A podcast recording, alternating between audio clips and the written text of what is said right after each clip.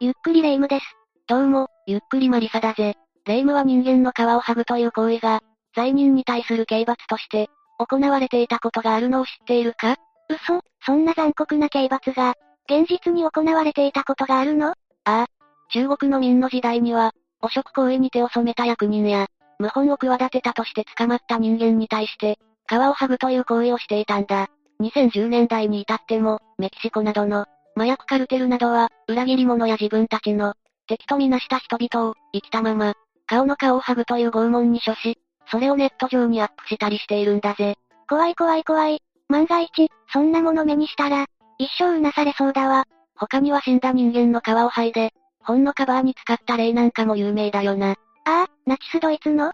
最も有名な人間の皮から製本された。本といえば、イギリスの、王立エジンバラ医科大学に保管されている、ウィリアム・バークの私服で作られた本だろうな。バークは1820年代後半に、解剖実習用の、遺体を欲しがっていた医師に、売り飛ばすことを目的に多くの殺人を、犯した人物だ。発覚後は絞首刑になり、自身の被害者たちと同様に解剖され、現在も骨格標本、皮膚から作った本、デスマスク等が残されているんだ。医学の発展のためとはいえ、ちょっと恐ろしいような。ところでレ夢ムは、2015年11月に、東京都の福生市で起きた、男性変死事件を知っているか？男性変死事件？ごめん、ちょっと記憶にないんだけど、この事件の被害者の男性は、発見された時、文字通り、顔の皮膚が剥ぎ取られていたそうなんだ。そんな事件が日本で？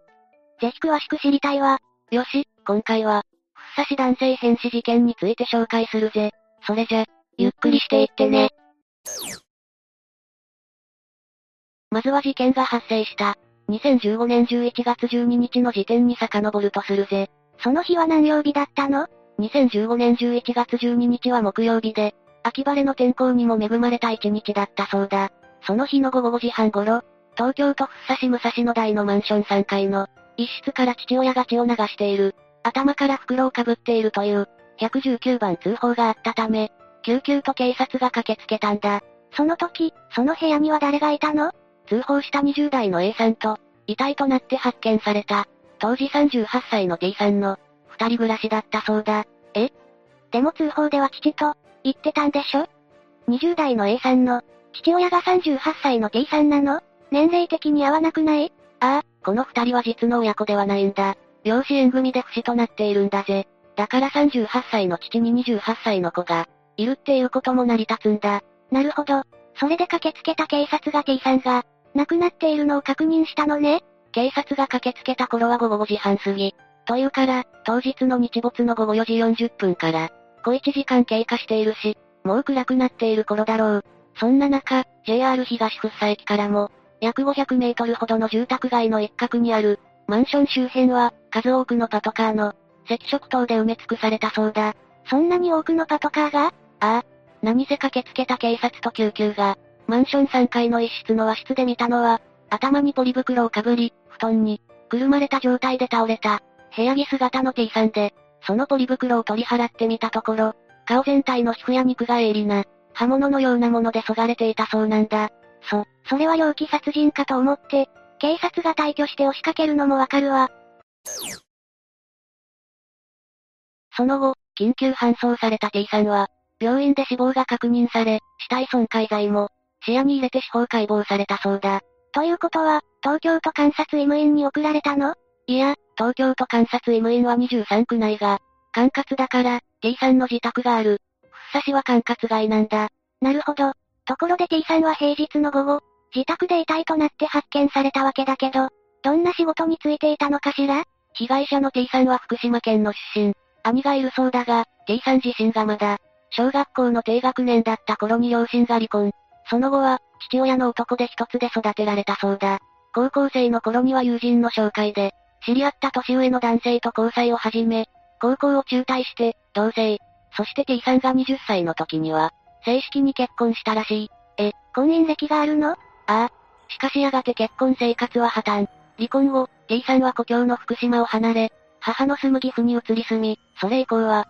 岐阜や名古屋などで、運送の仕事や、飲食店で働くなど、様々な職に、就いていたそうだ。何歳くらいまで、東海地方にいたのかしら？正確なところはわからないが、2015年の初めに上京してきたのではないか、と言われているんだ。東海地方に住んでいた頃の T さんを知る人によれば、T さんは真面目で、仕事熱心で、調理師免許や、ユニック車と呼ばれる、いわゆるクレーンを装備した、トラック免許などを取得していたそうだ。人気のイタリアンレストランで、調理の仕事をしていたこともあり、いつかは自分の店を持ちたいという、夢を語っていたこともあるらしい。仕事熱心で、頑張り屋さんだったということね。ますますあんな悲惨な死に方と、結びつかないわ。その T さん、実は生まれた時の性は、女性だったそうなんだが、東海地方に、いる間に、いわゆる性転換手術を受けて、男性になっているんだ。戸籍上も女性から男性に変更したということ？ああ。だから A さんは T さんを父と、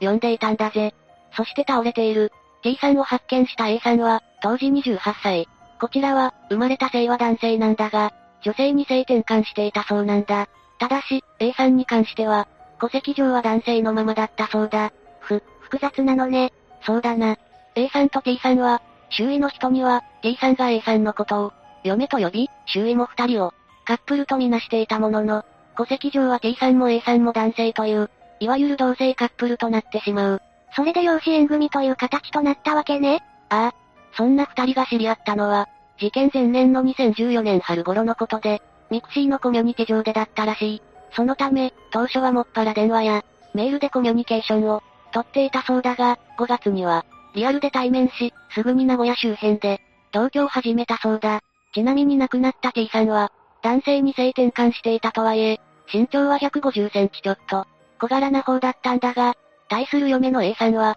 180センチ近くの長身だそうだ。事件の後に二人が一緒に治療を受けていたという病院の医師が、インタビューに応じ、T さんは男性ホルモンを注射していました。もう一人の A さんは、いわゆる、ニューハーフという見た目で、戸籍上は男のまま、それで、女性ホルモンの注射をしていました、と答えているんだぜ。それで二人は、いつ頃養子縁組をしたの？それが、同居からわずか1ヶ月ほどの、2014年6月には、同性の二人にとっての、婚姻届に匹敵する養子縁組届を、提出しているんだ。T さんの父や兄はそのことを知っていたのかしら？ T さんの兄によると、T さんが、最後に故郷である福島県に帰省したのは、事件の2年か3年前で、近況程度のことは、話したものの、そんなに深い話は、しなかったらしいからな。確かにいくら親兄弟でも離れて、暮らす時間が長くなると、あまり自分のことを掘り下げて話さないかもね。まして、T さんの父親やお兄さんにとって、あくまで T さんは妹であり娘という、位置づけだろうからな。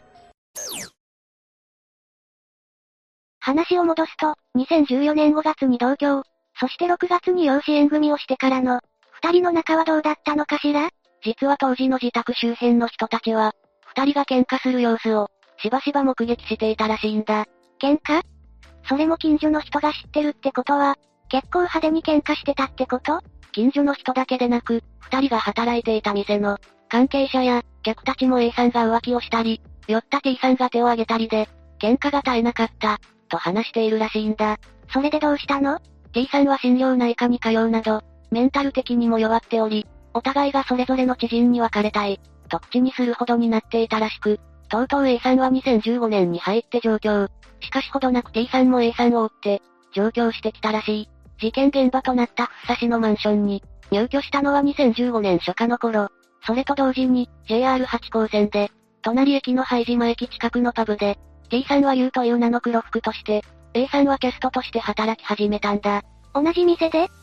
それじゃなくなった時もその店で働いていたのかしら？それがそうじゃないんだな。勤め始めてすぐの7月頃に店の常連客が A さんに対して過剰なボディタッチをしていたのを黒服として T さんが注意したところ、客が怒って、帰ってしまったらしい。それに対して A さんが、せっかく着いた私の客、どうしてくれんのよ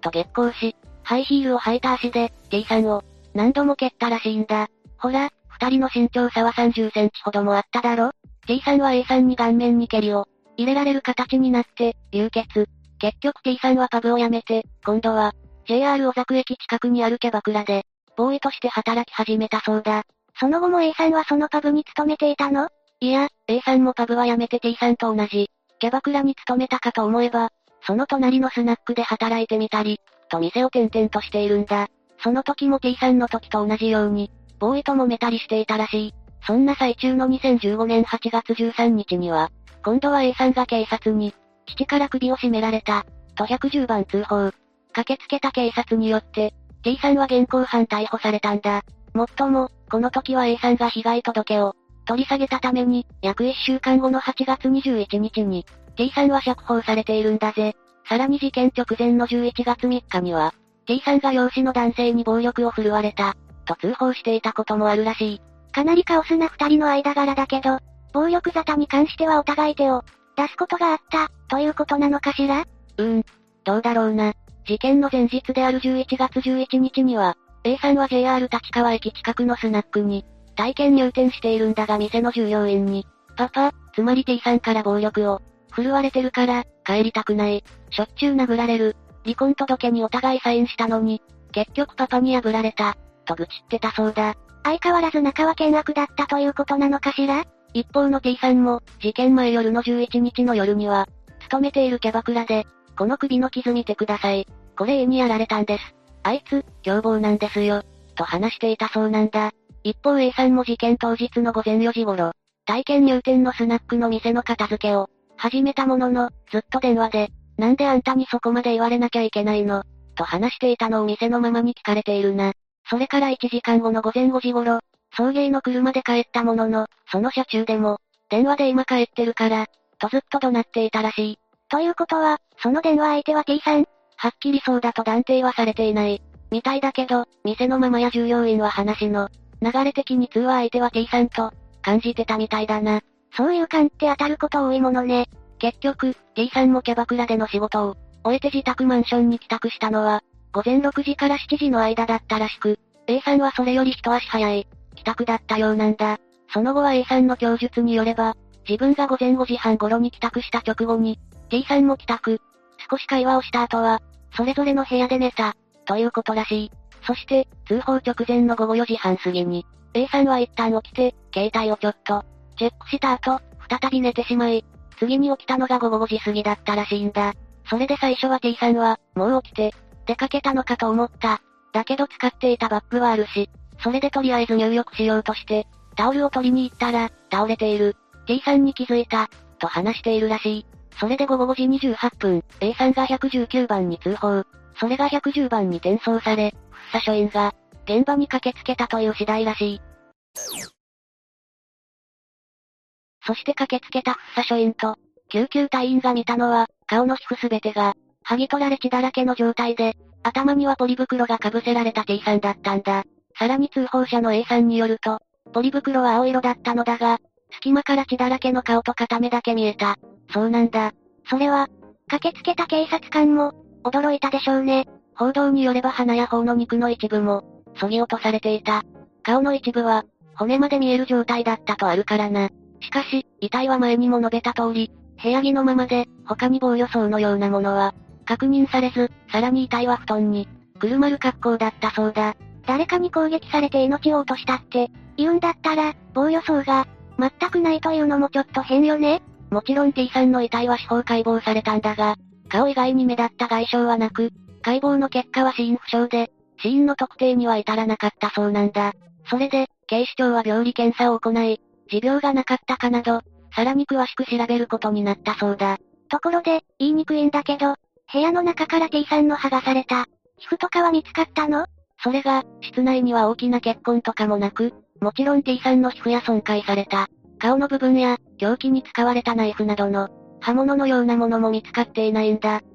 それら全部が見当たらなかったの？ああ。一方、報道は T さんの養子であり、第一発見者でもある T さんの、嫁の A さんの元に殺到したそうだ。A さんは、そんな中事件を受け止めきれない。本当に犯人を探してほしいというだけと語り、たびたび目撃された T さんとの不和も、喧嘩が続いたのは確か。原因は、些細なことばかり。だけど喧嘩して、家を出たことはあっても別れることはなく、切っても切れる人ではなかった。熟年夫婦みたいな関係、と答えていたそうだ。でも T さんが亡くなっている以上、片方から聞いた話だけじゃ、文字通り片手落ち感もあるよね。私はカエルの解剖もできないような、人間なんです。皮を剥ぐなんてことが、できるわけないじゃないですか。とも A さんは語っていたそうなんだが、一方で事件前日に体験入店していた。スナックの関係者は事件発覚の12日の午後5時29分に A から電話がかかってきていたが、出られなかった。放っておいたら、少し経ってから、またかかってきた。出ると、今日、スナックに行けそうもないんです。実は旦那が自殺未遂をしてしまってと至って、冷静な声で話したそうだ。それで電話を受けた方のスナック関係者の方が慌てていると、救急車が来たので切ります。と言って電話は切れたそうなんだぜ。午後5時29分というと、A さんが119番通報した前後よね。さらに報道が過熱していくと、当初の報道に対して T さんが A さんに暴力を振るっていた DV 旦那みたいに報じられましたが、実際には逆。T さんが8月に暴行で逮捕されたのも、A さんの浮気に怒った T さんが胸ぐらを掴んだ程度、男性ホルモン注射で筋肉質な体になっていたとはいえ、もともと女性の T さんは身長160センチ足らず、180センチ近くあって酒癖の悪い A さんからボコボコに蹴られ、血だらけになったこともある。11月3日には T さんが A さんから暴行を受けたと警察に通報しているし、周囲にもう別れたいと言っていた。確かに T さんにしてみれば、浮気され、暴力も振るわれ、あれこれ整形する費用まで無心されていたし、疲れたとこぼすのも無理ありません。さらには養子縁組も解消したいのに別れてもらえないとぼやいたりもしていたという T さん側の知人の証言も出たそうだ。確かに A さんサイドの知人の話とは、同じ事象について話していても随分、ニュアンスが違って聞こえてくるね。こういった報道を受けて A さんは、私は無実。でも、そう言っても、誰もわかってくれない。みんな私のことを、犯人だと思っている。一睡もできないし、食事も何も食べられない。もう精神が崩壊しそう。私も旦那の元に行きたい。と週刊誌の独占インタビューに、告白する事態となっていたんだ。そんな中、警察の捜査も行き詰まりを見せており、注目は病理解剖に絞られてきたんだ。前半に紹介した通り、司法解剖では死因が判明せず、さらに T さんには顔以外には目立った外傷がない。そこで司法解剖より詳しい病理解剖での死因特定が急がれたんだ。T さんは A さんとの仲がこじれた頃から、睡眠薬を常用していたということや、男性ホルモンの投与も受けていたこと、さらに当日アルコールを摂取していたのでは、ということで、薬物によるショック死の可能性も視野に入れられたんだ。もちろん、たとえ死因がショック死だったとしても、顔面の皮を剥がれた経緯もわからず、その皮自体発見されていない。薬そのものも何者かに飲まされた可能性もあるとして、殺人の線も捨てていなかったらしい。そうよね。それにショック死だったとしても、どうしてポリ袋をかぶっていたのか、その謎も解けていないわ。そういった事情を考慮した警視庁は、捜査網を広げ、身近な人物だけを捜査の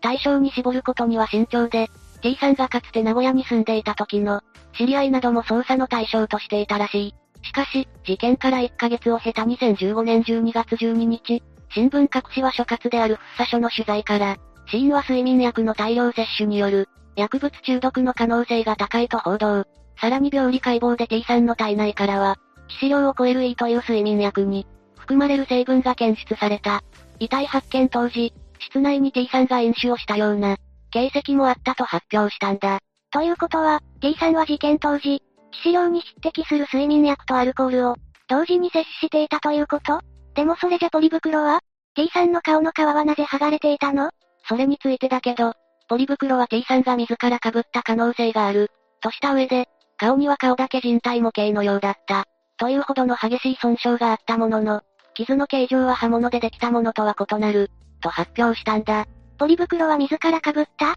つまりショック死する前に？それでその後、顔の皮が剥がれたけど、それは刃物で剥いだわけじゃないよっ